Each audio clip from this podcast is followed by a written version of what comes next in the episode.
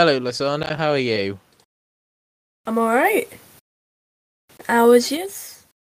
All right, thanks. So, be ready to start? Oh, sure. Okay, perfect. Let's do it. So, this was a live report at the time. That's why this format looks a bit different. Um, do you want to read out the first article? Let you do it. Okay.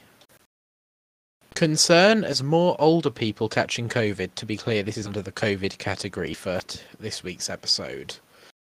Um, Yes. the health secretary says he is concerned about COVID cases rising in older people, adding that NHS has had a f- has a few rocky weeks ahead. And on that note, actually, my nan tested positive today. NHS England Oh. figures show COVID related staff absences have trebled since early December. About one in eight hospital trusts have declared critical incidents in order to redeploy staff and re- resources. I read two words as one then. More than 15 people in the UK would have tested positive for COVID in the last week of 2021. More than 1 in 15, not more than 15. I imagine there was a lot more than 15 people. Mm. Infections have been rising in all regions except London, where a slowdown looks possible. Meanwhile, about 1,800 armed forces personnel are supporting the NHS response across the UK, with 200 sent to London's hospitals, which is a good sign because it means that with the hospitals are finally getting the support they need. Hmm. This article, this article just proves that COVID really isn't going well here, though. Yeah, Oh my gosh! not exactly Remem- looking pretty. no, I, I am. t- I am waiting to look on the news to see when the schools are going to close. I really hope they do. Yeah, it wouldn't surprise me. I highly doubt that we're going to get out. Hmm. I just can't believe Do- back do- in do- 2020 before we said it'd be all over. by weeks. That was a load of. Yeah, in busy second year of it. Yeah, third, but yeah, but really isn't looking good so far. mm. I highly doubt the, we're on- going the to only be. reason we haven't actually gone into a lockdown is because it's not actually it's not actually as in quotation marks as bad some of the Yeah. other strains it's, it's, people I- are still getting infected so that Yeah. it'd still be I also think another reason is if we go into another lockdown, it means the vaccines aren't working. Although it's starting to become apparent that they're not working as well as we thought they would, especially with the Omicron variant. I don't think Boris wants to face that. no I don't think he wants to I have mean- to stand up there in that studio and say the vaccine isn't working, we're going into lockdown, pretty much. I mean, it's just because this um this strain basic is like isn't affected by vaccine. Probably because it's like gotten like, I don't want to say used to it, but it's developed a uh, immunity or some description. Yeah.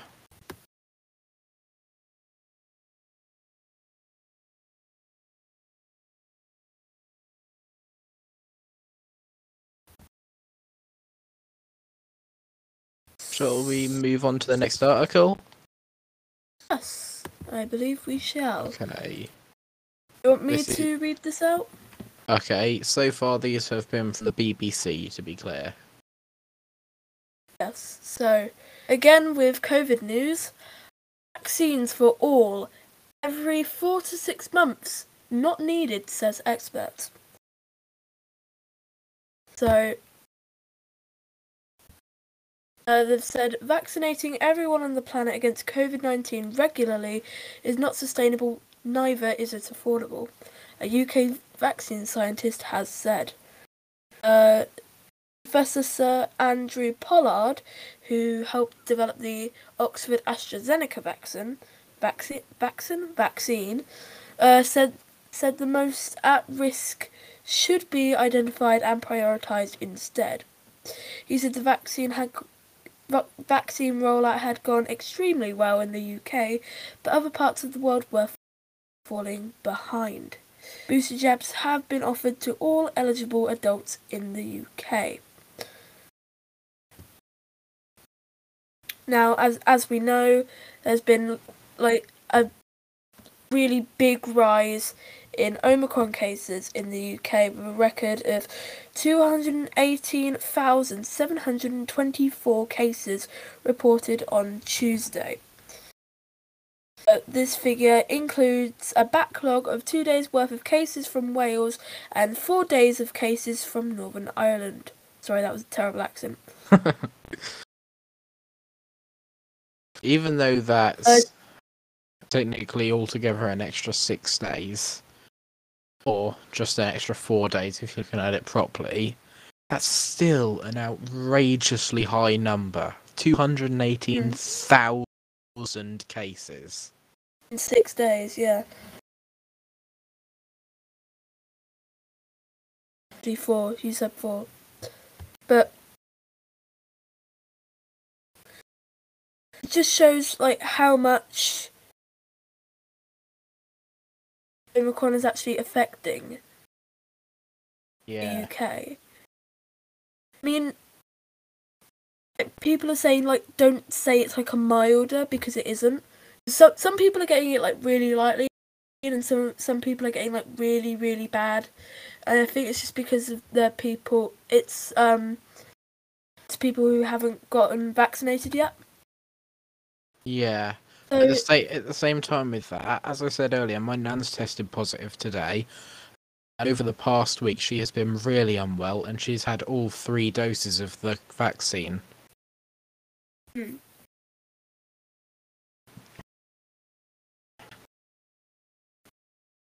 Ugh, it's really not looking good for the UK at the minute, though. no. Move on to the next article. Uh, yeah. Right, I'll let you do this one. Okay. Actually, you can do this one because I want to read out the next one. Okay, right. So, COVID again. Subtitle. What a Uh, surprise. hospital. I know, absolutely. Um, hospital trusts declare critical incidents over staff shortages. Unsurprisingly. Several, se- several, uh, several hospital trusts have declared critical incidents amid staff shortages and rising pressures due to COVID 19. Hosp- University hospitals of Morecambe Bay, NHS Trust, Blackpool Teaching Hospitals, and Great Western Hospitals in Wiltshire have been hit all have all been hit hard. There we are. Derriford Hospital in Plymouth has problems offloading ambulances and has recorded nearly 500 staff absences. Critical incidents are declared when health bosses are concerned they cannot provide priority services. This includes treat- treatment for cancer and or heart disease patients. Speaking in Downing Street conference earlier, Prime, Prime Minister Prime Minister Boris Johnson said that the NHS was facing huge pressures and yet didn't do anything about it. Sorry. He said services would be disrupted by staff absences but pledged to fortify the health service to withstand the pressures and protect the supply.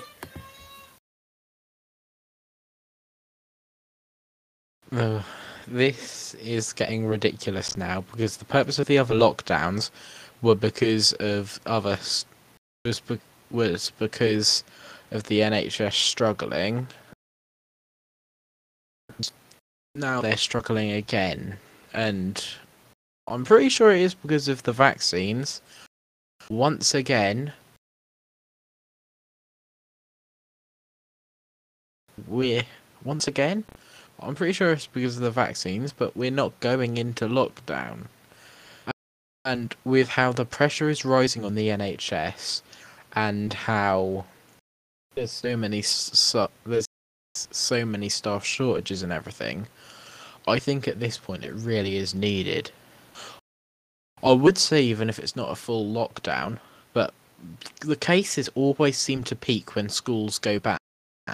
So it It's probably would need to be a full one. even though kids aren't like especially kids can get it back get it really bad kids can die but they're not as but they're not as susceptible to Yeah. that's not the correct word? They don't get it as bad as some uh Yeah, adults do. Even so it's still very it can hit them very hard. And i think that's the main reason because kids spread it more than are affected by it. Yeah, so the better options really would be to make it so it's online school only unless it's year 10 and 11 they're studying for their exams and then also um uh, year six because of stats. Yeah, uh year 6 as well And year two because they have stats then, don't they? yes i believe so so No, it's yeah year year twos and I didn't do stats in year three I did. They didn't call them stats; they just called them tests. Saying that, my pro- my primary school was a year behind with everything. Mm. Like what I learned in year four, I was meant to learn in year three.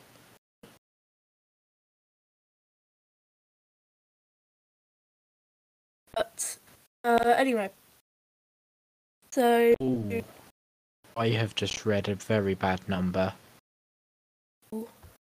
There were 15,000 patients with COVID in hospital on Tuesday morning, include, including 797 requiring mechanical ventilation. Mm.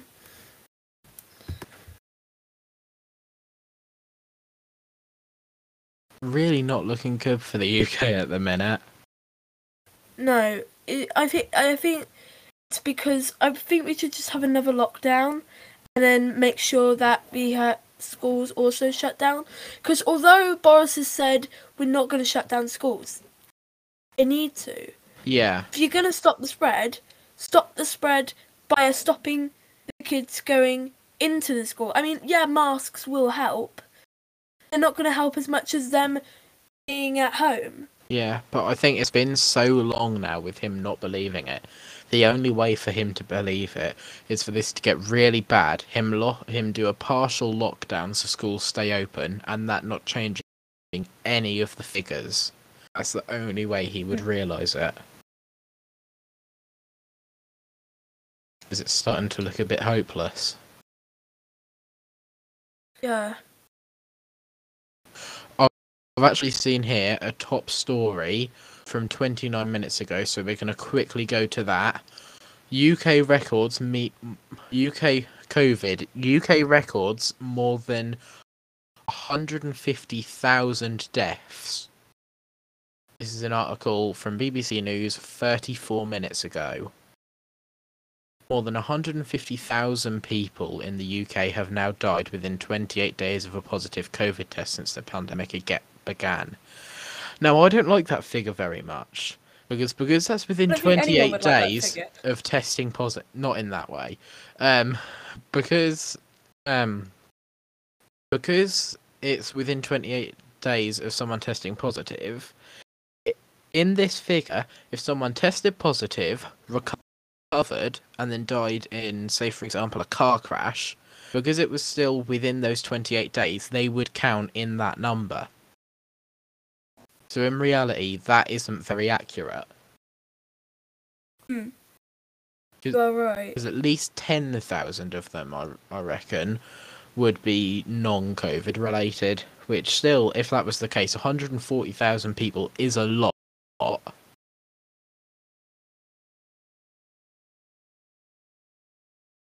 Hmm. Yeah. Yeah.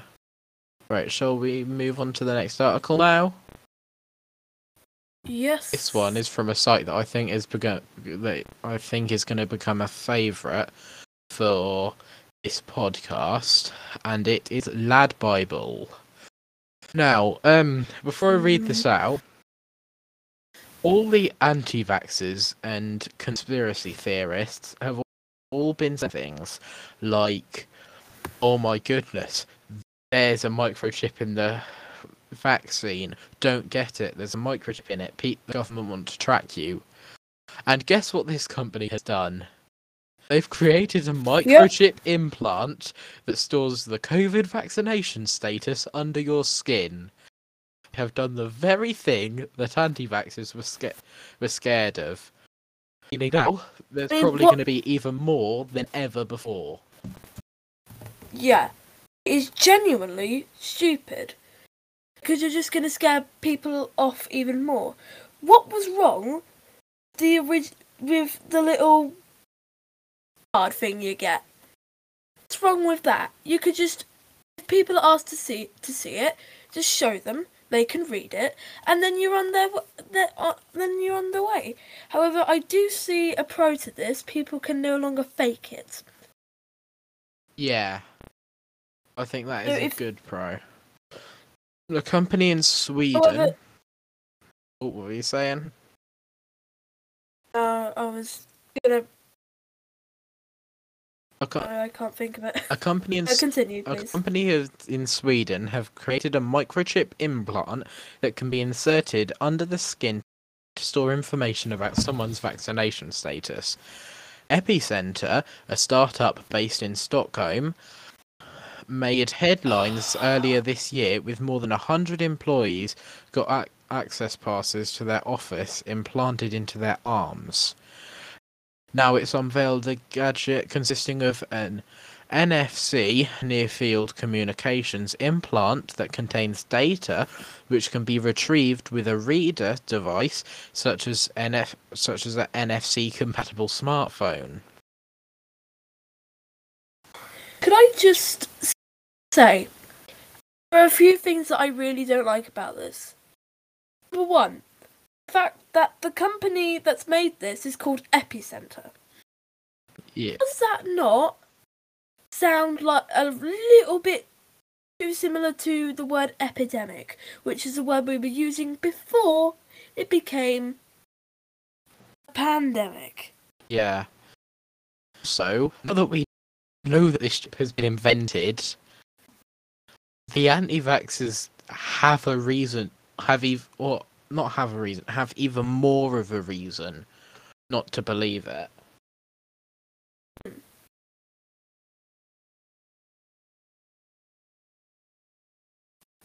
doesn't this sort of go into the now possibly like dystopian future style thing Yeah. because like of like style of movies because it's it's always it's always like when, whenever you see like the trailers it's always like we're always happy etc etc that was terrible by the way. I don't i understand that. But ba- basically it's all it's always like it's always just like that one person who's like stuck there. And basically everyone's robot like everyone's basically a robot. It's like always happy. And it's like basic no one has an individual personality. Isn't this getting a bit close to that Yeah, it is starting to become. It feels like it's starting to become a reality, and because of it, it's getting scary.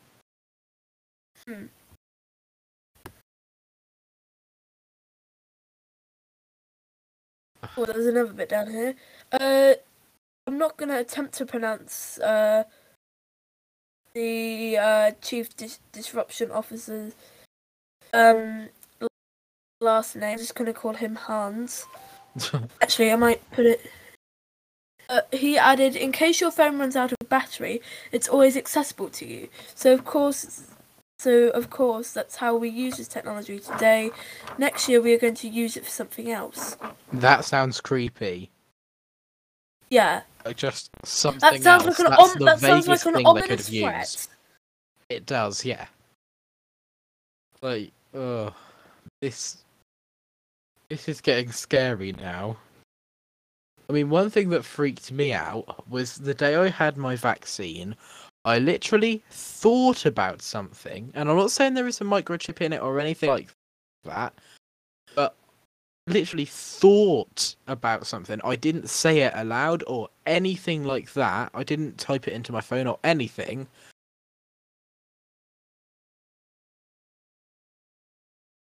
The same day I got my vaccine, that did make me think. I highly doubt it though. I think and hope it was just a coincidence. Well, so apparently, uh, it's also completely reversible. Oh, that's good. Yeah. So And also because it would run through oh what's the term? NFC, that's it. Because it would run through NFC. Already all iPhones since I reckon about the iPhone 6 are compatible. I know definitely the ones after the iPhone 10 or iPhone 10 and after. I know they definitely are because NFCs and NFC tags are like a big thing in this in smart home and I'm really into that sort of thing. So, I'm pretty sure most Android or Samsung phones are also compatible with it already as well. Hmm. Yeah, shall we move on to the next article where we will be moving away from COVID and into politics once again from the BBC? ah, yes, politics. Okay, and you can read this one out if you want. Okie So even though we move on to the politics se- segment, most of uh political things are about you guessed it, COVID. So this this area we're going to is the anti-vaccine campaigns are mumbo jumbo, says Prime Minister. I'm, I don't think this. By the way, I don't think this has anything to do with the YouTuber mumbo jumbo. So let's leave that out of it. Um, so Boris Johnson has accused anti-vaccine uh, campaigners of speaking mumbo jumbo when it comes to coronavirus jabs. Can I also Prime add Minister said that quickly those- to what you were just saying? Yep. Um, I we highly doubt that it was associated with the Minecraft YouTuber mumbo jumbo, and the roller coaster at Flamingo Land mumbo jumbo. Anyway, uh, the Prime Minister said that said those spreading false information on social media were totally wrong, and it was time for him to call them out. Unsurprisingly, like damage is already very crumpled image. Uh, some European countries are making vaccination mandatory, but Mr. Johnson s- stressed it was important for the UK to maintain its voluntary approach, which is fair. Uh, I suppose it is In fair the UK, ninety percent of over 12s have now had at least one dose of the vaccine, and nearly eighty-three percent have had the second dose, while sixty percent have had their booster or third primary dose.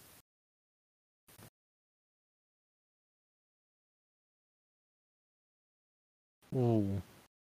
Thursday's coronavirus figures showed 179,000 new COVID cases reported in the UK and 231 deaths within 28 days of a positive test. Hmm. That's scary.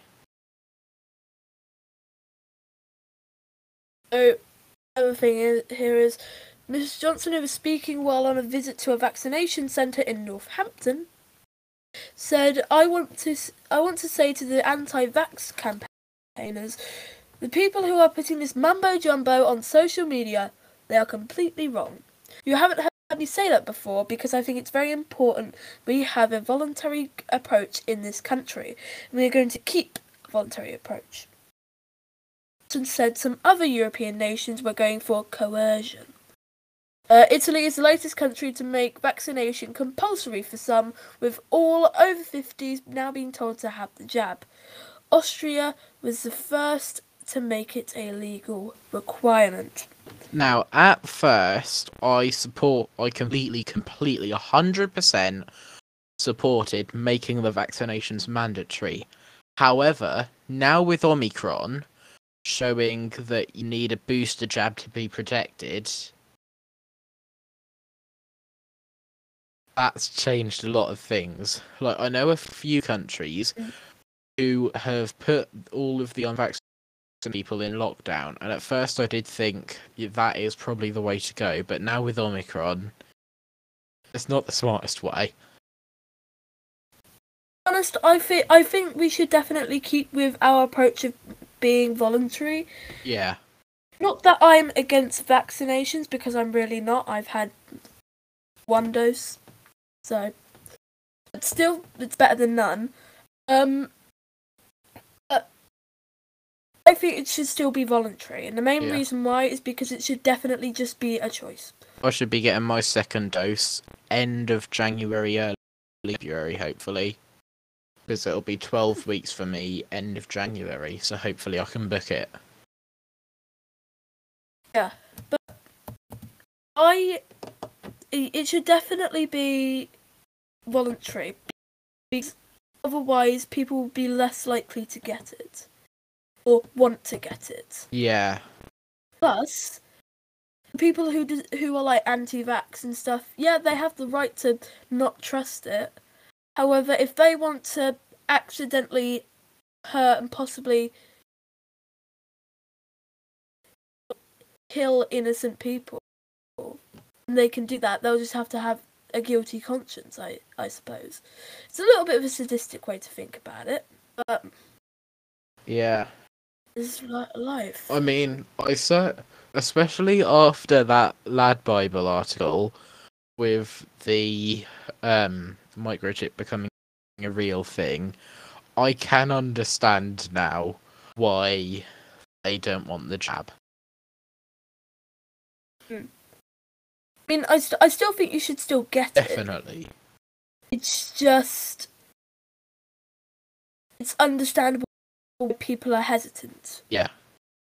It isn't understandable if you're like if you think that it's gonna cause stuff such as autism Yeah. because autism genuinely isn't bad. Um, it can you be. can't contract autism. You can't contract it, no. It's either you're born with it or you're not born with it. But in the sense of people with low functioning autism, where they're in wheelchairs and can hardly even talk, I wouldn't say it's not a bad thing from that point of view. That is true. In terms of high functioning autism, it's not so bad, especially in my case, because it barely affects my day to day life, and I get priority at theme parks.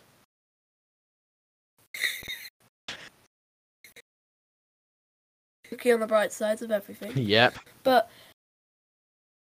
so it's genuinely stupid to think that people think that it will give you that a vaccine will give you autism Yeah. because it doesn't. And the the the, the claims that they're making are invalid. And I'm not saying that to like be like Not the microchip or anything like that. as of now. Yeah. But, yeah, as of now. But I'm say I'm saying this in that the person they're talking about, who was a doctor in the eighties, has been stricken off. And all of his claims are false. So these people are believing information um, that outdated information that's untrue and then claiming it is, endangering many, many people. And anyway. as a reminder for potentially anyone listening, who still believes that doctor from the 80s. Up until 1983, doctors believed babies couldn't feel pain, so if babies needed an operation, they wouldn't get any anesthetic or anything. It would just be done there and then. Hmm. Anyway, shall we move it on? Yep, we've stretched that article out enough. Right. So this is once again from the BBC. I understand anxiety over rising prices, says. Ch- is that Chancellor or is isn't it? Uh, it's Chancellor Chancellor. Rishi Rishi oh, I- Sunak. I don't know any other yeah, uh, pronunciation apart from Chancellor.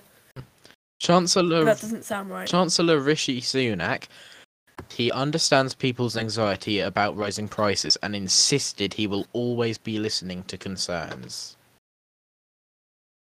I absolutely believe 100% about what he says. Totally. Absolutely. In case you cou- couldn't pick that up, that was what's known as sarcasm, so there we are. For all the autistic people out there, which it goes over their heads. Pointed to a living wage rise and the winter fuel payment as ways the government is helping people, but the Chancellor is coming under pressure from Labour and some of his own MPs to cut the VAT on energy bills.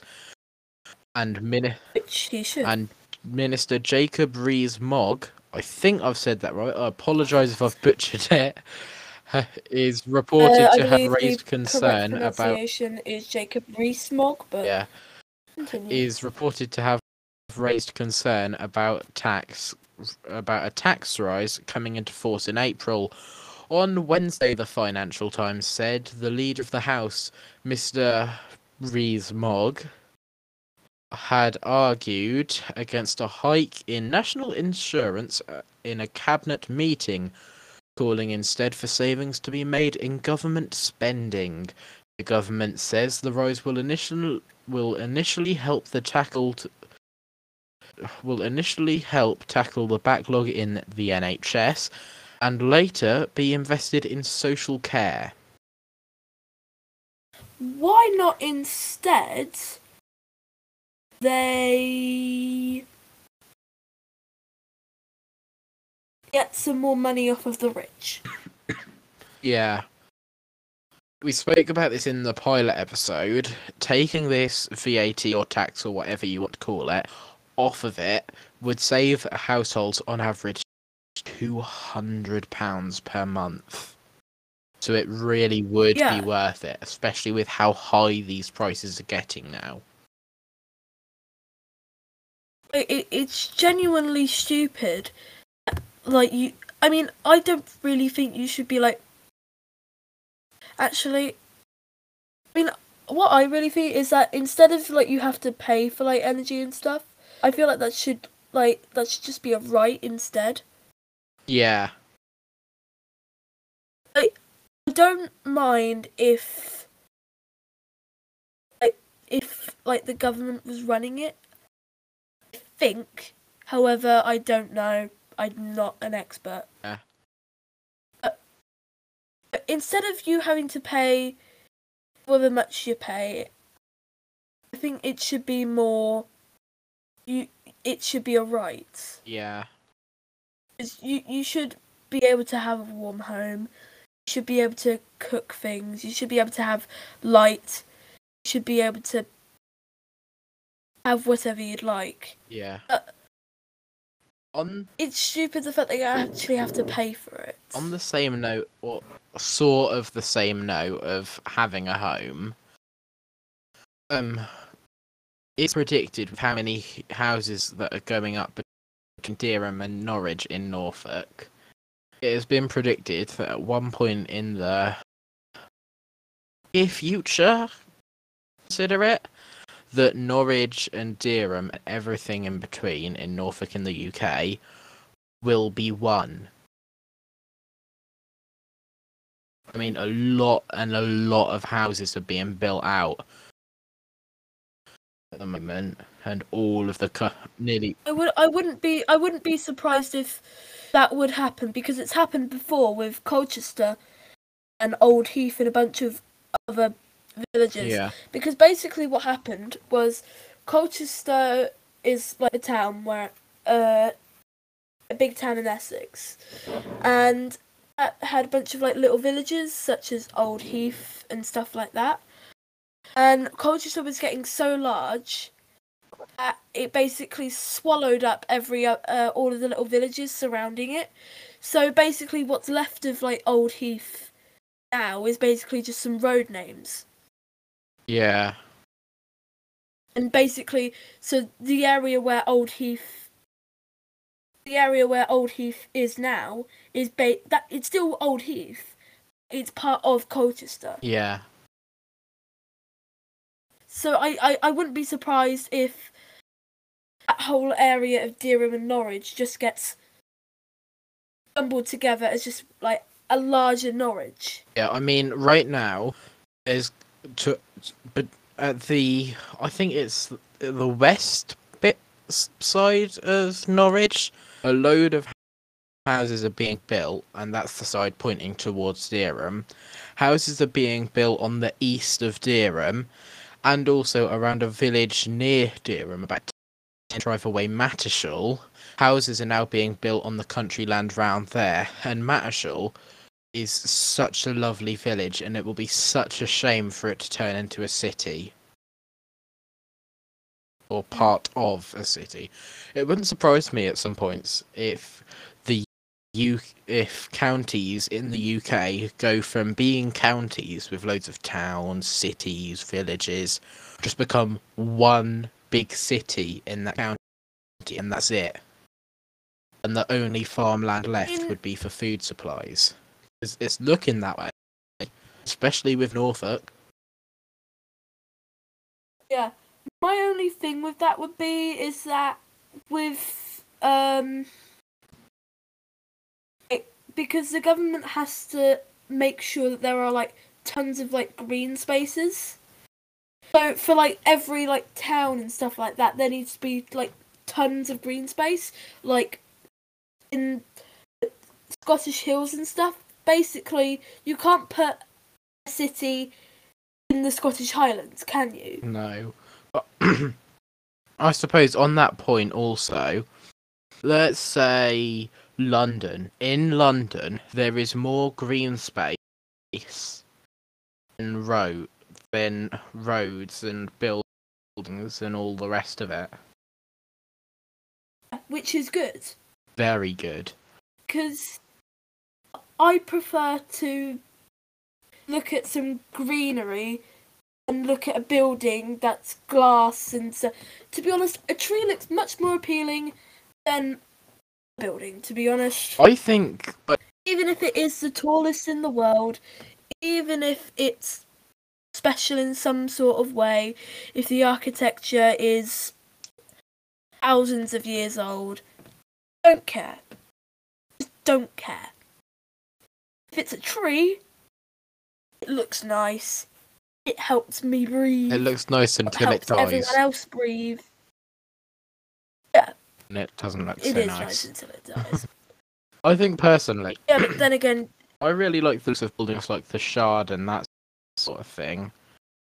But at the same time, I would rather tree in that space and like not literally just a tree replacing a whole huge building because that'd be pretty ridiculous. A nice park, like a nice smallish park with like a nice tree uh, centerpiece in the middle. That would look so much better. Anyway, shall we move on to the next article now? Saying that we pretty much had moved on to something that's not even in the show plan. yeah. Right, here you go. This Right. is Do you want to do this one or? um, if you want me to, I can. Have at it. Okay. Energy firms call for green levies on bills to be scrapped. The bosses of two energy firms are calling for green levies on bills to be scrapped to help customers pay higher prices.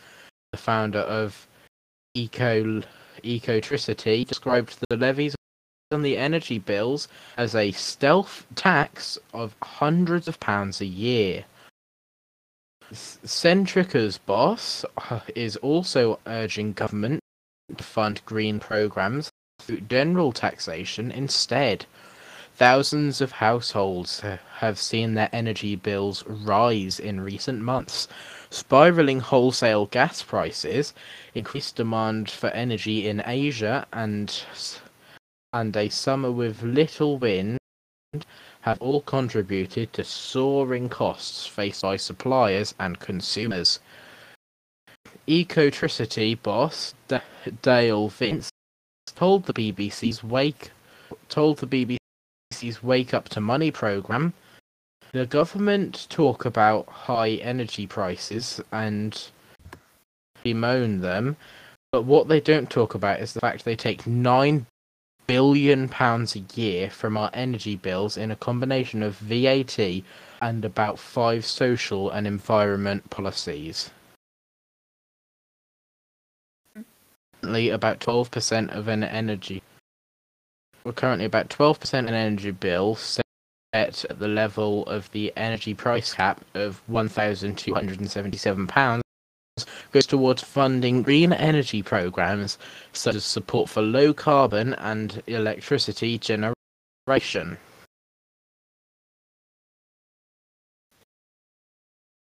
Yeah.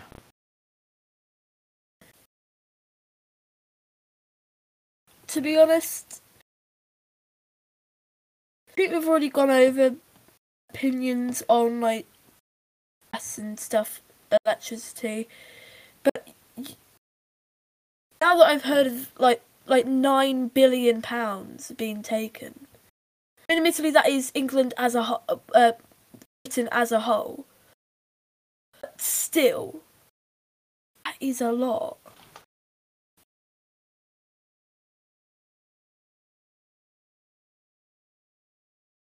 Be honest, I can't think of much more to say on the matter. Yeah. I mean, it is ridiculous. It it is ridiculous for the. It is completely ridiculous how high these are getting, and when I am an adult and I have to pay this, I can't imagine how expensive it's going to be and how much money it's going to cost. And unless they up the minimum wage, I doubt at first I'll be able to afford it. Mm.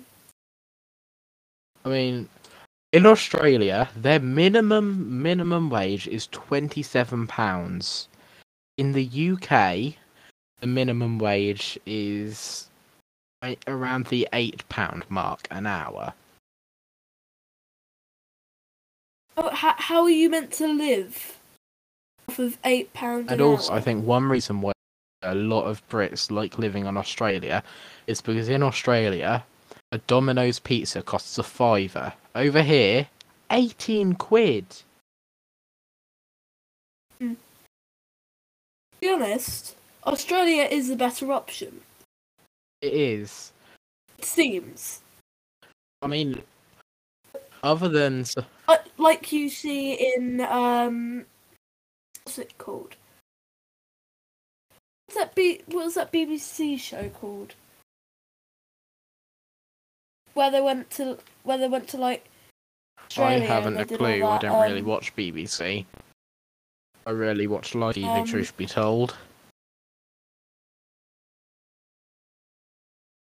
It's like down under. He knows the something name. like down under or something. Uh, basically, it would be like comparing Britain and Australia. Australia was just always the better option, though some people stayed in Britain. Still, Australia's Um, you, you could actually live in Australia. It's very hard to live in So there's three episodes here. Oh, I'm now looking at BBC iPlayer, uh, the catch-up service for BBC. There's three different programs that on with Down Under in the name: Emergency Rescue Down Under, Wanted Down Under, and Wanted Down Under Revisited. There's, I think it was Wanted Down Under. It's currently not available. The only one available is Wanted Down Under Revisited. Yeah, it's Wanted Down Under. Yeah.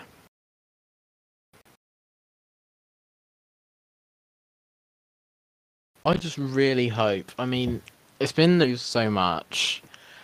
I really hope they do remove that VAT slash tax slash whatever it is, because that could save so much money, and especially if the bills keep rising, then it will just save more and more. Yeah. Anyway, shall we move yes, on? I think we shall. You can read the next one since I've read the last two. The other section. Oh, we'll be Yes. over to others now. We will go.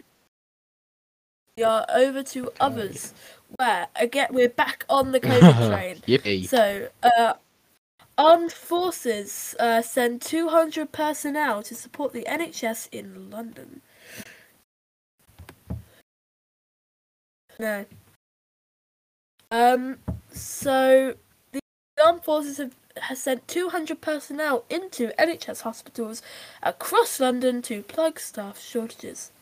The MOD, Ministry of Defence, will provide 40 defence medics and 160 general duty personnel for the next three weeks. Hospitals in London have been hit hard by staff absences, pardon me, uh, with thousands off sick or isolating as the Omicron variant surged through the capital. Unsurprisingly. Earlier this week, the PM said he hoped England could ride out the latest wave without further restrictions. And how's that turning out for you? Sorry. It's literally Um, like putting Pressures on on cruise control. And steering us in the opposite sometimes you direction. need to turn off cruise control. Yeah. E- Even if you have automatic emergency braking, sometimes you will never avoid that accident. Sorry. Uh, uh, so pressure on London's hospitals have increased over the last last m- the past month, with 4,000 patients currently in a hospital with COVID compared with 1,100 in early December.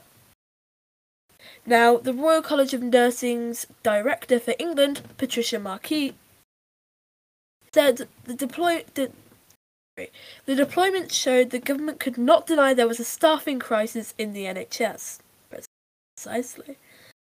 The Prime Minister and others can no longer be dismissive of questions about the, the ability of the NH, of NHS staff to deliver safe care, she said. Across the UK, about 1,800 armed forces personnel are supporting the NHS response to the pandemic. As of Friday morning, 16 hospital trusts in England were experiencing critical incidents, about one in eight of the total. A critical incident is declared when a trust is worried it might not be able to take to provide core priority services such as emergency care. It means they they can get extra help and draft staff in from other duties. Now, approximately 4% of staff at acute NHS trusts in England were off because of COVID each day during the week ending 2nd of January. Last latest late, lastest latest figures shown. That equates to 35,596 staff each day on average, up by 41 on the previous week. That's 41%, 41%. sorry.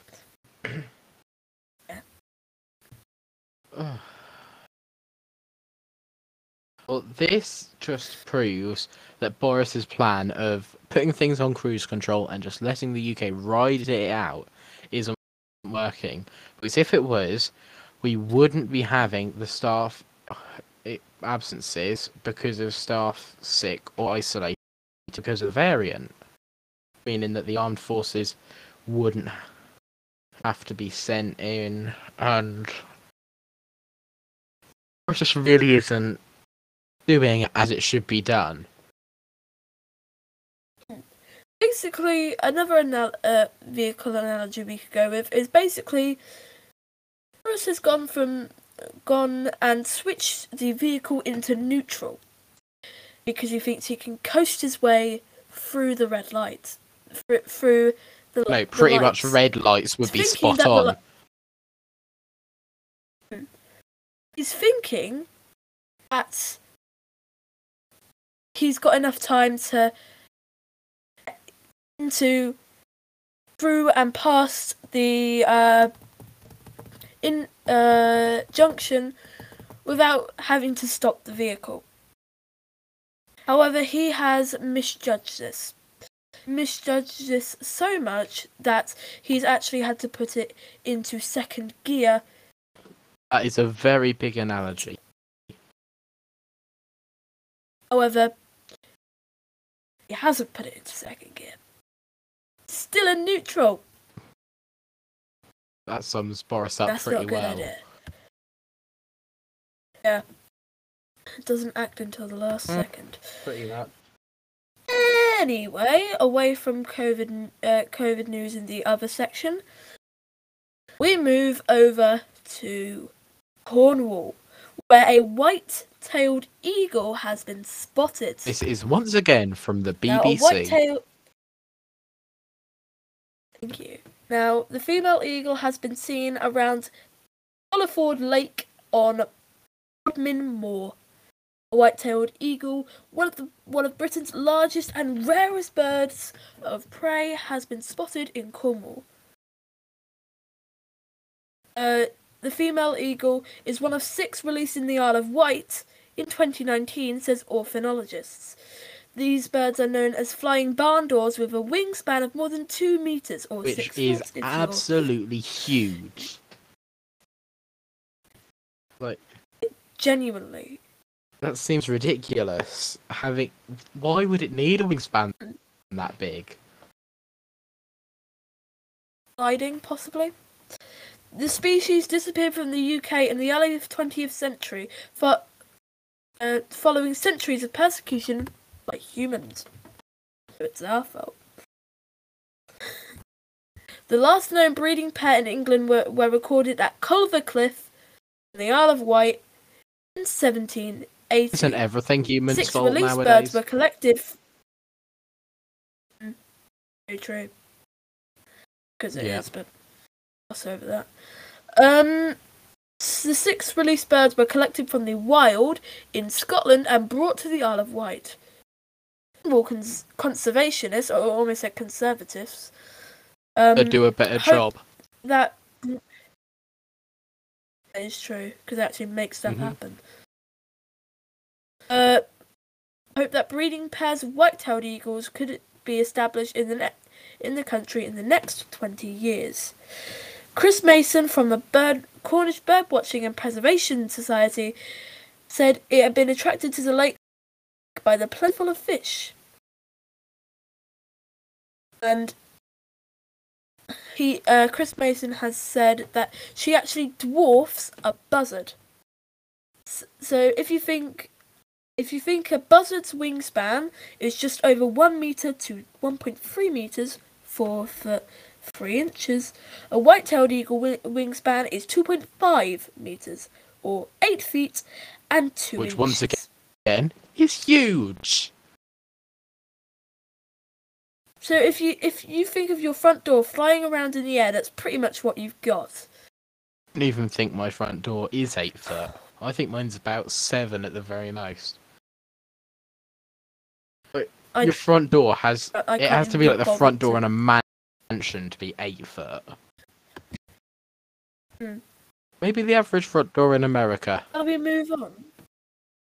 Right. Let's let's move on to the next article from BBC once again.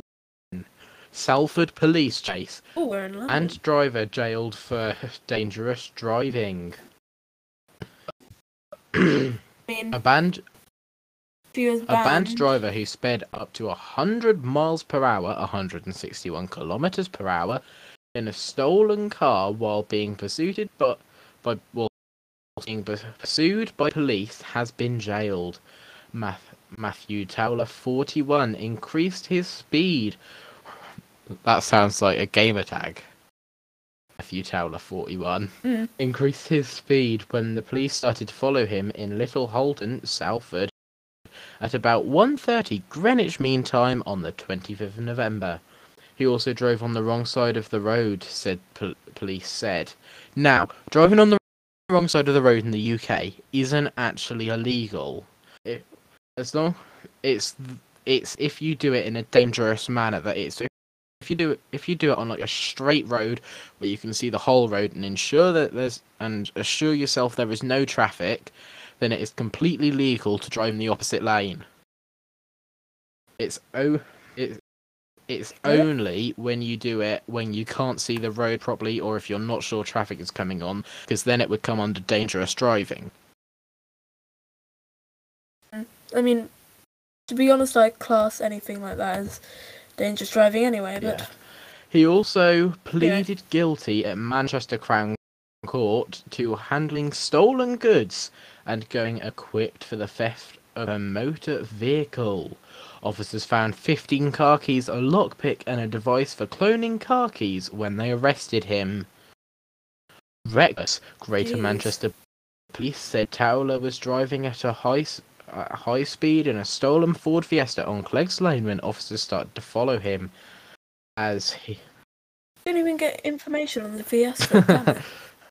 Is that like a Mark One? Sorry, car nerd coming through. Sorry. as Move on. Just wait a minute, your car section's coming up.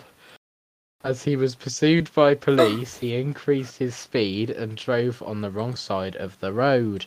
Towler then drove above 19 miles per hour in a 20 mile per hour area in Tildersea town centre. I've probably butchered that. Before hitting a curb on Elliot Street and stopping, the force said. He got out of the car and ran off, but officers caught him and he was arrested.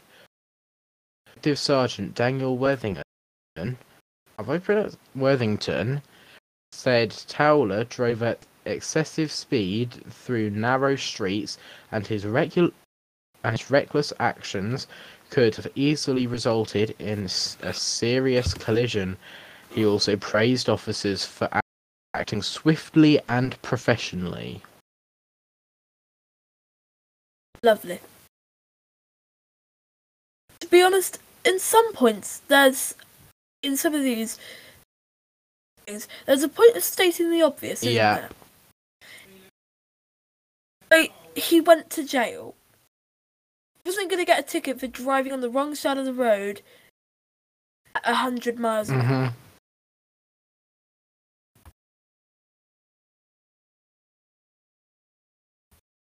I've just realised in a minute's time this podcast will have been going on already for an hour.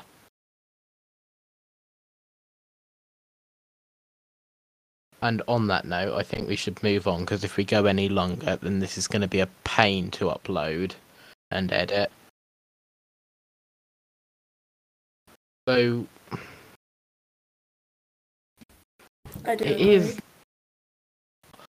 I don't get why you'd want to do that sort of thing.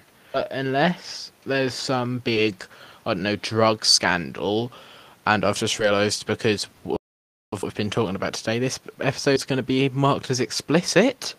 Um, because unless it's some sort of drug scandal he got himself into, or I say got himself into, you can get into them without wanting to.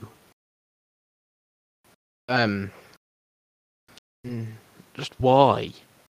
Benefit has he got from it?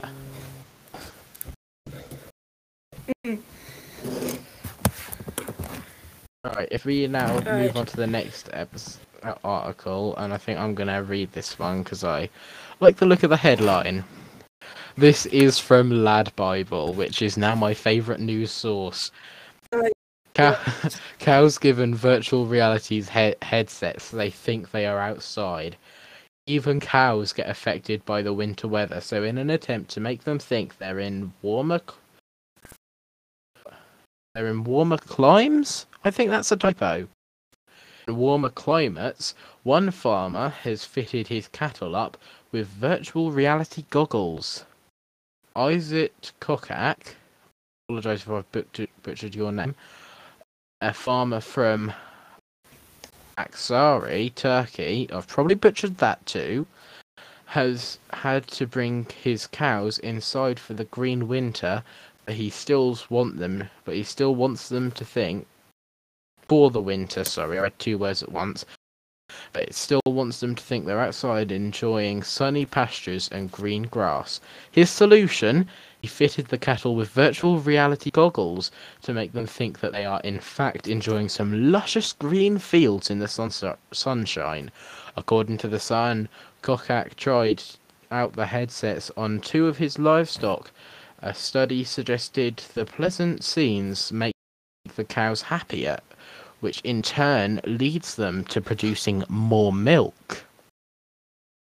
I have noticed one of the photos here is of one cow with two headsets on, one over each eye. Probably because uh, I mean, it'd be impressive if there was a reality headset big enough. heads. Did I just say headset? Headset. Apparently, it works too, with output increasing from 22 liters to seven to 27 liters a day of milk per cow. To be honest, Certainly not a bad idea, but I I- think it's a rather expensive one. it's not a bad idea, but it feels a little bit inhumane, doesn't it? Not does it not? Bear in mind, I feel I feel like instead they should be out there, not. That if But then again, it it if it it makes makes, them happier. but- And this time of year, especially in the UK, according to this article, it's too cold for them. They wouldn't necessarily survive. it's true. Right, let's move on. And uh, you can read the first article from Gaming, I think. This is from PCGamer.com.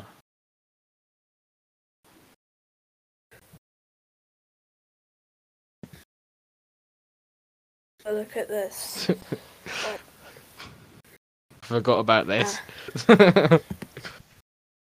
So from PC Gamer, the Pope started 2022 song from hit RPG te- Uh, do you want to repeat that? You cut out then, or at least you did for me. They will. So, the Pope started 2022 by blasting a song from hit RPG Undertale.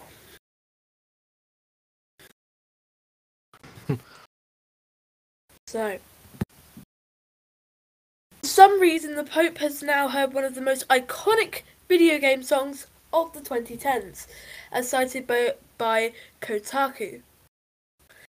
Today, during a weekly general audience, the speakers in the Vatican blasted Undertale's Megalovania, or Megalovania, as circus performers juggled and unicycled in front of His Holiness. There's video proof too, in case you like me. In case you, like me, couldn't believe this I think that comma is very necessary. It is. That just that it literally sounds like a circus with the Pope. Mm, it does. So, um, so late into the circus, circus. segment, the song that is a segment circus. Sorry, uh, the song that that backs Undertale's boss fight with Sans or Sans, depending on how you pronounce stuff, uh, plays, and nobody bats an eye. Jazzy trumpet a filled version of Megalovania, Megalovania works pretty well with the performance and the wide camera shots of the performance perfor- performance performers juggling balls while an expressionless audience looks on make it extra surreal. It, it literally just sound. It literally just sounds like a circus performance that isn't true. I ne- I want to find that video. I'm not going to because it would waste time. But I really want to find it. I just found this.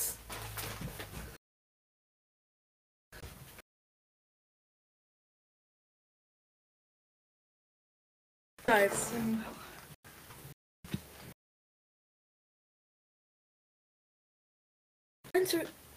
Uh,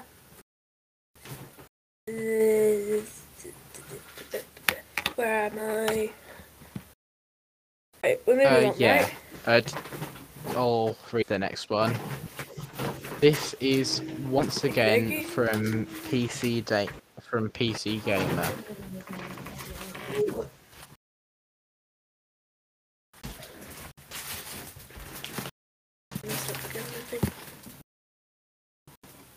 Right, here we go. Quantum Dot OLED gaming monitors aren't just sci fi nonsense, they're the future. QD OLED is set to bring incredible color contrast and response and response times to the world of gaming monitors. QD, QLED, or Quantanium dot organic light emitting diodes, if you're feeling fancy, sounds to me like something Spielberg invented for his latest sci fi installment. But after some. Del- del- after some delving, there we go. After some delving, it actually.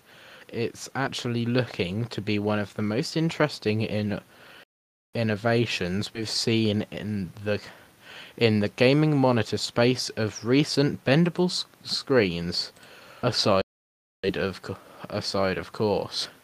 Samsung just rolled up at C at CES 2022 with the Odyssey G8 QNB gaming monitor with its 175 Hz refresh, vivid colors, and ultra wide 1440 4K curved design.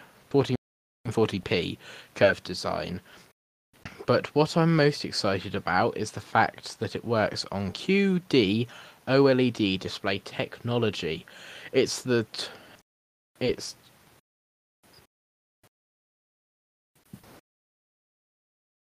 I'm stuck now on a word. It's torting, I'm gonna guess. Same pat so it's I'm honestly stuck. I'm not sure if it's meant to be taunting and it's a typo or what it is. I'll just say taunting. Taunting. It's ta- Team same pack behind the new Alienware AW3423DW. It's a mouthful. Failed during the chaos of CES. for that reason. For that reason, both technically hold the title. World's first quantum dot OLED.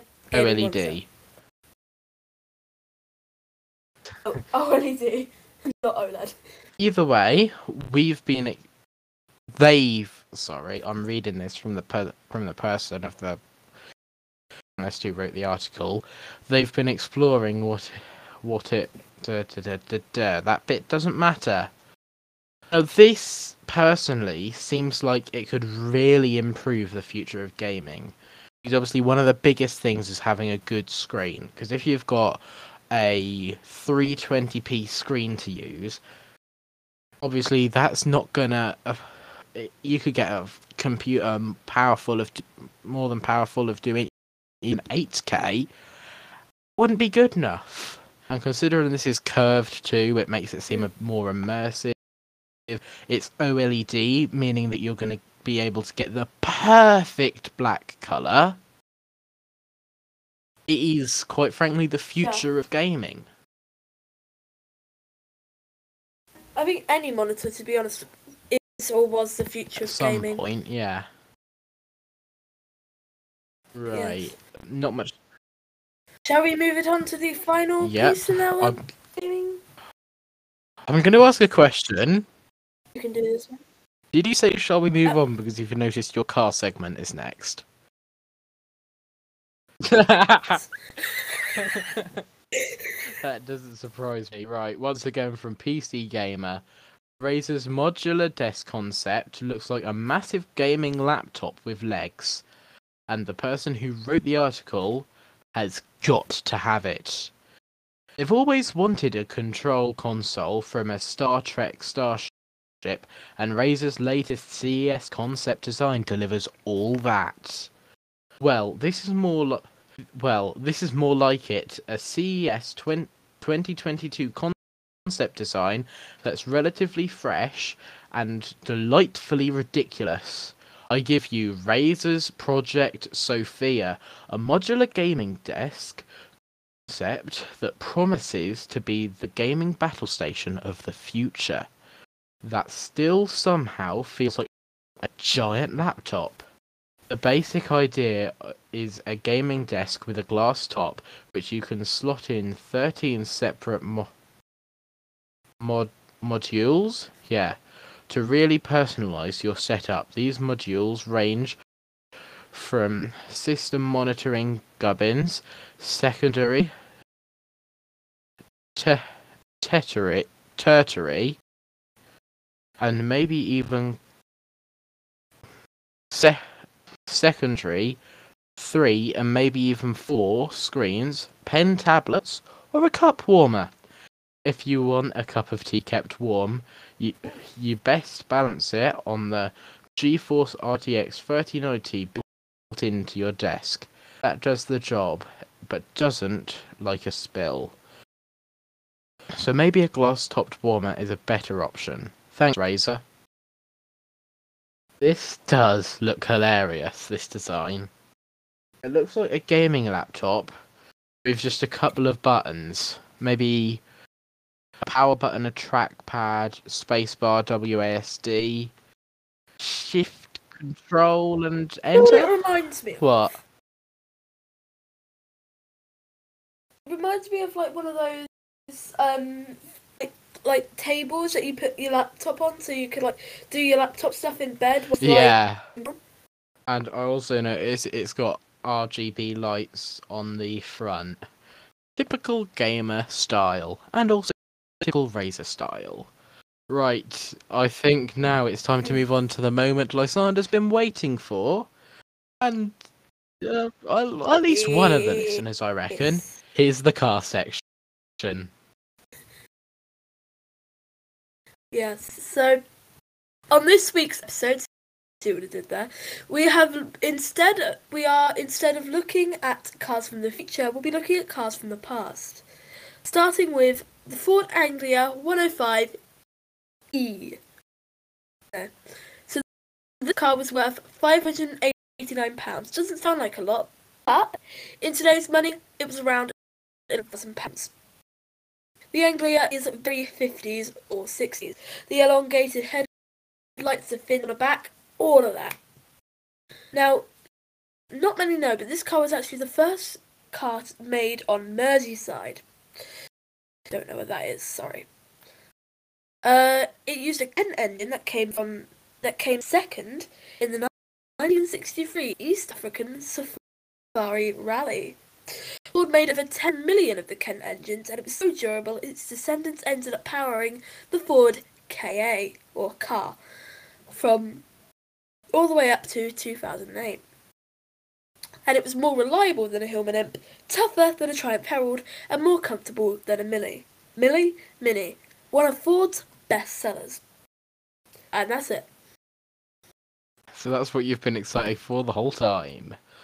Okay, right onto the ex- onto the final section of today's program, and the section I've been looking forward to. It's the theme park section, starting off with WalesOnline.co.uk. New theme parks and hotels to welcome UK visitors. La- latest Orlando holiday. I tell you what, I'm to be true, truthful. I didn't read the article title properly when preparing this, so we're going to move straight on to a bit that I actually planned in advance, which is Drayton Manor. Now, actually, no, before Drayton Manor, which is the bit I'm most excited for, we're going to Lancs.live. Um, where we are talking about the new Walk the Big One XL experience at Blackpool Beach. Blackpool Pleasure Beach have been doing Walk the Big One for a couple of years now, where you can get a guided walk, all security harnessed and everything, up the Big One's lift hill and then take photos at the top, or do whatever you want. As of the other day, the 7th of January, which I believe was Thursday, I remember seeing it announced on Facebook. They've announced the big Walk the Big One XL, which is where you can walk around more parts of the ride than just the lift hill. This is what the article says. Blackpool Pleasure Beach is introducing a new Walk the Big One XL experience to the theme park this summer. Thrill seekers will be taken to places the public has ne- never been before, as the original Walk the Big One attraction is extended. Participants will ex- will ascend the 72 meter coaster and are taken to two new exciting and different locations outside the ride course to enjoy unique access and spectacular views of the ride, the park, and the sea. Now, as of the moment, Sounds very at the moment, exciting. Blackpool Pleasure Beach is the big one, is the tallest coaster in the UK. However, recently Thorpe Park have announced plans for one that's gonna be taller than it. Now, that well, how they've been crafty is that is Thorpe Park have announced it from from sea level when the big one is measured from ground level. So they're saying it's like a good 30 40 foot taller when in reality if we measure them at the same distance from ground level this new coaster is only going to be a foot taller than the big one. That is if planning permissions even accepted it's still in the works at the minute. Any rates moving on now we are going to what i have been waiting for. This is drayton manor I am not going to lie with you. This was released just over a week ago. Uh, actually, a week today. Drayton Manor put on their social media pages, something's coming with a hammer and a shield emoji, and then the hashtag invading 2022. They then post proceeded with a video of what of what seems to be the text invading and then 2022. Then it goes to black, saying draytonmanor.co.uk slash invasion. If we go to that site, it says the exact same message, just invading 2022 for the newsletter. Now, looking at the theming, it is rumoured that this is going to be a new Viking area. This a new area as well as Adventure Cove, and originally known as Adventure Cove Part 2, has been speculated um, as in the area next door to Adventure Cove, there have been removals, including Pandemonium. I'm pretty sure Apocalypse is up for sale, and also a couple of other rides. And this is, and also in this area, markings appeared at the end of the last season, which seemed like construction markings, which was a big hint. Now, um, one thing that is in this area at the minute is Buffalo. And if I load up the roller coaster database quickly and find Buffalo at Drayton Manor, it has been operating since 1987. It is a custom Zamperla powered coaster and it's a family coaster. Now, what people are wondering is because it is very unlikely this coaster will be removed from the park. Will it be refree? Pardon me. Will it be rethemed? That is the question everyone is wondering at the minute. And as soon as we get as soon as we get word of whether or not it will, you can expect at the end of the week it to feature in that week's episode of this week. As confusing as that sounds. And I think on that note, that brings us to the end. Unless you've got anything else you want to add, Lysander? Nope. Okay, well, thank you everyone so much for listening. Make sure to tune in next week. Next, yeah, If you've made it this far. ne- which I doubt. make sure to tune in next Sunday from. Well, it goes live every Sunday at 6 a.m. I doubt anyone is up early enough to listen to it, because even people who do night shifts are asleep by then. Mm. That's 6 a.m. Greenwich Mean Time.